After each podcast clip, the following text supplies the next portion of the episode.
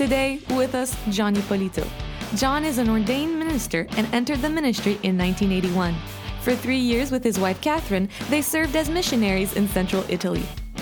John has ministered in several countries and has been ministering to the congregation of LCA since its inception in 1992. Let's join him with Michel. Hi, John. Great to have you today with us. Thanks, Michel. Well, John, we will go right away with a question. What is the biggest misconception about church or administration? I would say there's actually two misconceptions that I see regularly. Uh, The first one, uh, and and it, it's a it's a way of thinking that that this stuff is not very important. Uh, after all, you know, we are spiritual, uh, a spiritual entity, and administration is not part of uh, what's important to us. Uh, here's the thing we are living and functioning in a country and in a province where we are asking for recognition. We want to have buildings, we want to collect money, hopefully, we want to have bank accounts. And we ask the government not only to recognize that we exist, but then we ask them to give us privileges. Churches don't pay taxes uh, on their income or on their buildings. And people are allowed to claim tax uh, breaks or they get tax receipts for the money that they give because churches are registered charities. Even pastors have tax break. The thing is that these are not rights, but they're privileges. And if we want the privileges, well, we have to take the responsibilities. And the big one is to keep proper records of what is being done, and that's called administration. Uh, and it's very important because otherwise we can lose the privileges. There's a second misconception that, uh, that I see, and that's that this is someone else's responsibility. And I have to admit, this one really gets me upset sometimes. Uh, I hear pastors say, "Wow, that, that's not my responsibility." You know, they pass it off to the treasurer, or the secretary, or someone else in the church, and and that's okay, but not if the pastor himself then ignores all of that. Yeah, but the pastor, you know, his first thought is more about doing ministry, you know, doing preaching, teaching, but but those things, administration is soul. Yeah, and and I understand that. I get that. You know, years ago, I, I worked for a company, not a church, and I had many employees, and they all had certain jobs to do. But I also had a boss that I reported to, and of course, nothing ever went wrong uh, when I was in charge, of course. But if something did go wrong, there's a funny thing. My boss never went to the employees and asked, hey, what's wrong or who didn't do their job right. He came to me. And he didn't care about the people that were under me. In his estimate, I was responsible for everything, and the responsibility was mine alone. Okay, but John, what what would you tell to the pastors that that they they are proactive, you know, in ministry and doing the spiritual thing, but the importance also of doing something really down to the earth as administration? Well, I would tell them that when the government comes knocking to see if the paperwork is in order, as the pastor, you can't say, "Well, I don't know." You you got to go and ask, you know, the other guy, whoever is responsible. Uh, the government is going to come to you, and you're the president of the company. Well, that's the way we register churches, and what happens is under your watch. There's an old saying in English: if you're the captain of the ship, uh, you need to remember the captain goes down with the ship. That's mean that church administration is a spiritual matter. It's not only something, you know, lazy or something something you, you need to do, but I would say yes, but I also have to admit that it's in a very narrow sense, and and maybe we could even say it, it is, but it's not. And the reason I would say that, so in Acts chapter six, we read about the apostles. They're overwhelmed with all of the work, and maybe we can say, well, yeah, that was the work of the administration. It was overwhelming to them, and it was them that say, you know, we don't want to neglect the ministry of the word. Mm-hmm. And so they asked seven others to be appointed to do all of that. Mm-hmm. But look carefully. Look at the requirements that you see in Acts for those guys who were responsible for ministry, or sorry, not ministry, but administration. Administration, yeah. And, and you see, oh, they had to be full of the Spirit and wisdom. That's an interesting thing for me. If you look even closer, you see who these seven men were that were put in charge of administration and why they needed the guidance and the wisdom of the Holy Spirit, because in fact, these men were still involved in ministry. Stephen, he's the first administrator. He's also a great preacher. He gets called before the Sanhedrin. He preaches this, this amazing message. But then we find out, I'm not sure if this is good or bad, but the first administrator is also the first martyr. And uh, I'm not sure if that encourages people to get involved in administration. So I would say, yeah, administration is a spiritual matter. Apparently, the apostles thought it was. Wow. Well, what are the common downfall in church administrator for you?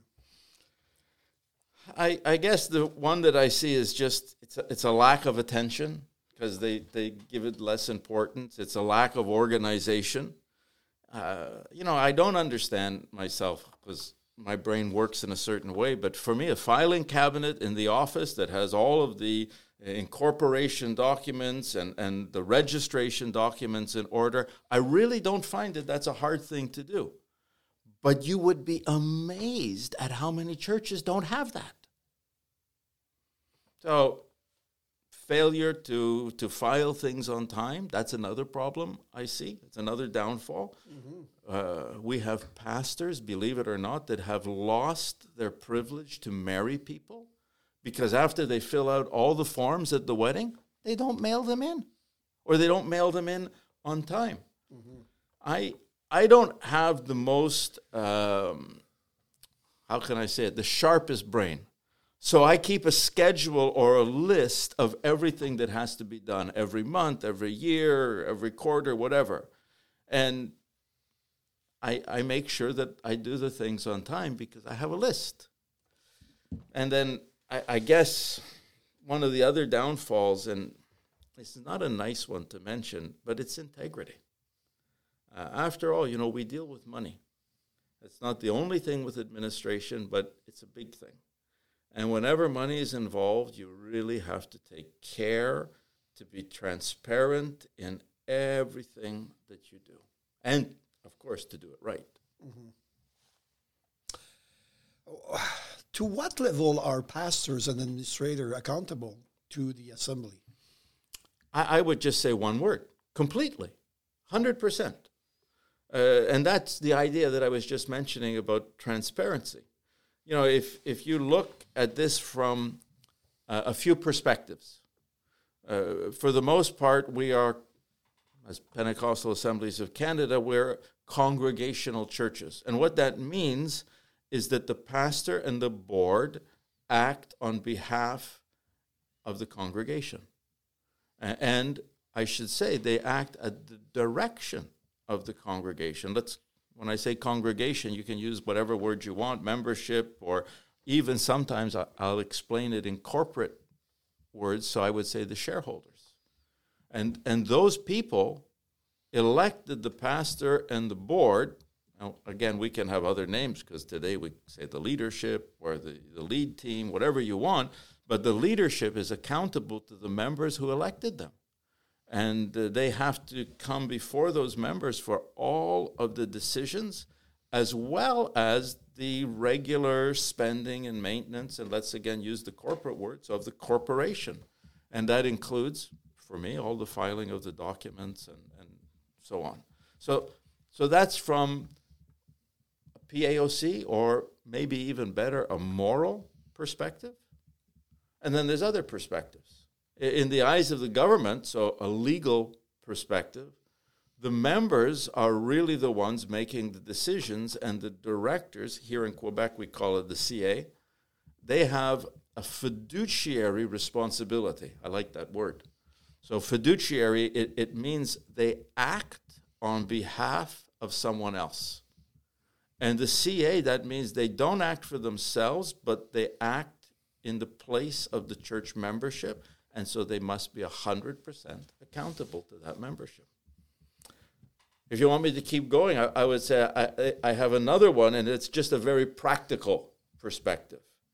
Boards and pastors don't exist without congregations. Mm-hmm. No congregation, there's no church, there's no board, there's no pastor. Well, John, it's the same with the district. The district is not existing if there's no churches and, and pastors. Exactly. Yeah. But but you know, just like in the district, the churches are the chief source of income.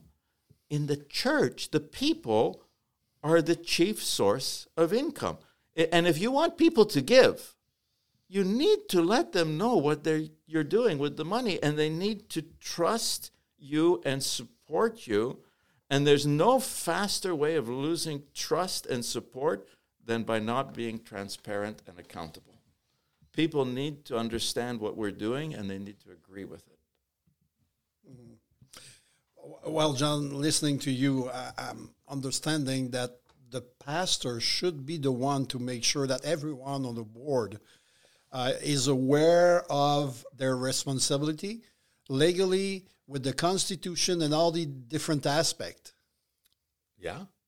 Yeah. I, mean, he's the one who should lead the way, even if he's not doing all the detail of the administration, all, all, all the, you know, the, the little thing. He need to inspire to, to, to, to, to help them to understand the, their responsibility attached to be on, on, on a board of a church. Absolutely. If you're the leader, you're the leader. You lay out what everyone else is doing. Now, there's a nice thing that I should add here. We are not alone. As churches, we mm-hmm. are part of a, a, great fellowship. We're part, I like to say, we're part of a great district. And, uh, you know, you can always go to the district, to the fellowship for that kind of help. We go into churches, we offer courses for the boards, we, we come in with, with just, you know, help teach the board what their responsibility is. But yeah, that's the pastor who has to ask for that. And it's definitely the pastor who's leading the church and is responsible for all of those things. But that's a good thing, John, to hear that that there's resources for pastor. Let's say a pastor need to be more aware about constitution aspect. There's there's a person in John Ippolito. Let's say the pastor need to have more information about about anything else about the administrative side there's people who could be alongside with him. Absolutely. That's that's great. I tell the pastors, you know, we're only a phone call away. Exactly. I, I was meeting just uh, a few days ago with uh, with a couple of pastors, and they they brought up some things that were going on, and I said, why didn't you call? We have answers for that stuff. We have documents for that stuff. Why didn't you call? And they just, wow, we didn't know. I said, well, we're here to help. We are here to serve you. John, uh, I would like to go on an, another way now. Is there any difference in the way generations manage the church? Oh, I, am not sure I like generational questions. Uh, I, I, guess I would say yes, but no. And, and, I think that that there is an age thing. I don't know if that's generational. Uh, you know, in Ontario, they just had this election. So mm-hmm. I'm dating the podcast a little bit, but there was an election just last week, and it was the lowest turnout in history for Ontario. And who didn't come? All of the people under 30. They didn't vote for all kinds of reasons, and maybe that's uh, an age thing more than generational. Uh, when people hit their 30s, suddenly they realize, oh, I got a family, I have a home, I have a house, I got some responsibilities. Maybe I better get out and, and, and vote and make sure that you know uh, there's some uh, some things that I have a say in those things. From one generation to another, administration's administration. Mm-hmm. Whatever generation, you still have to file the forms, keep the accounts, and you got to do things on time. Hmm. John, is there anything else you want to say about administration? Just before we go with uh, one, one of our final capsule, final final, aspect. Well, I, I don't think that I can ever overemphasize the importance of administration. It's there's a lot of things that we do that we don't see the importance, but when you don't do them, mm. that's when you see mm-hmm. how important it was, mm. and uh, it's it, it's when the problems come. If you don't have things lined up properly, then the problems multiply.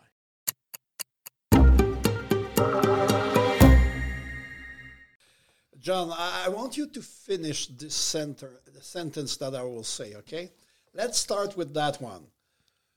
The Bible character that I identify the most with is David. David. Yeah. I don't have the wisdom of Solomon. Some people think that I think I do, but I don't. uh, I don't have the debating skill uh, of so, of Paul, the, the great orator.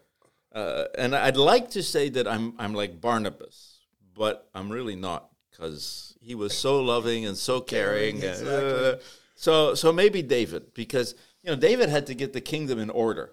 Uh-huh. He was the king that kind of set all the stuff up. He even got stuff ready for the temple, but he couldn't build the temple. But but he had to make sure everything was ready. Um, but the other thing about David is he fully trusted God. Uh, God was there to, to meet all the needs. You know, I like when David faces Goliath as a little kid, and, and he doesn't go out in his own strength. Mm-hmm. Uh, he, he goes out and says, This is God's problem. When he faced Saul, this is God's problem. And I like that, that attitude. I try to mimic that attitude. It's not my problem, this is God's problem.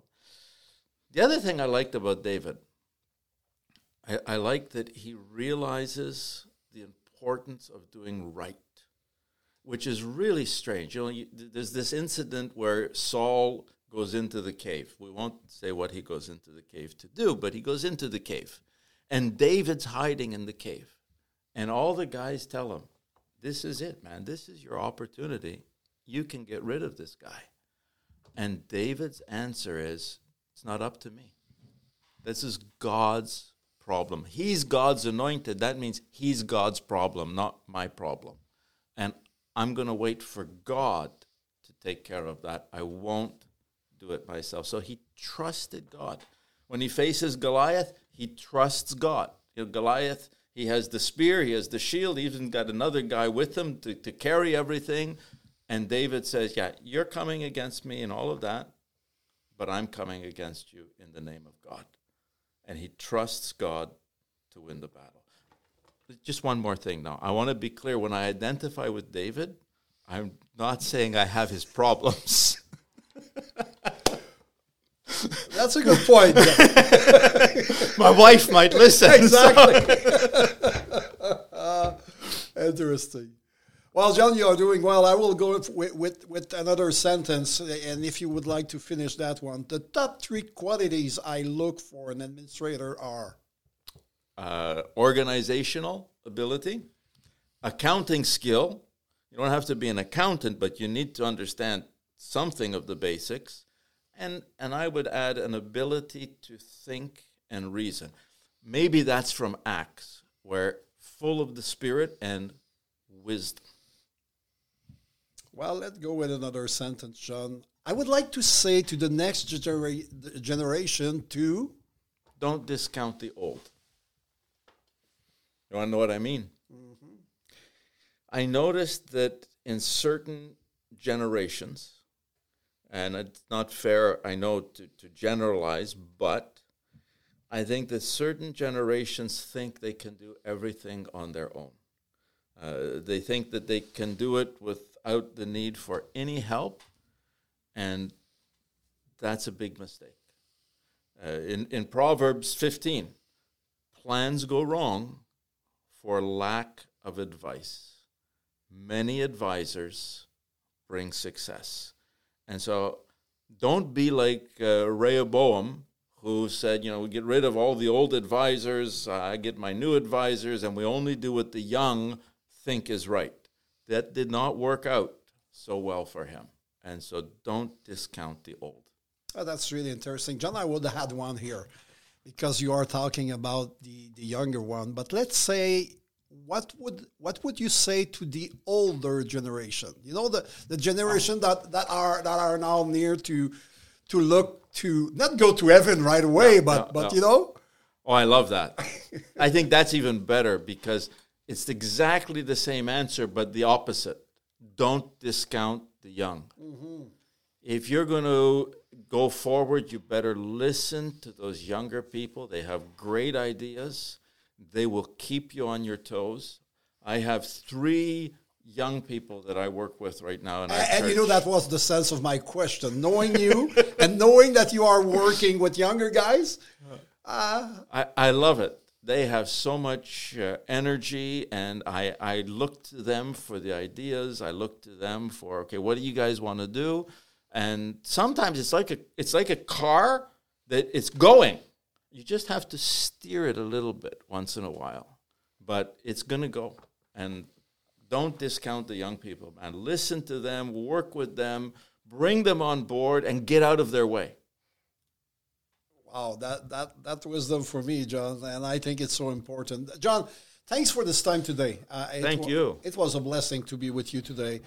We have uh, a lot of opportunity to be together uh, because we work, uh, you know, side by side uh, to help the churches all across the province and uh, and the workers also. But uh, your your gift is really well appreciated, you know, among among the leaders of the province and also the churches. Thanks, John, for being for being with us. Thank you, Michel. Thank you. Thank you for being with us. We pray that these pearls bear fruit in your lives.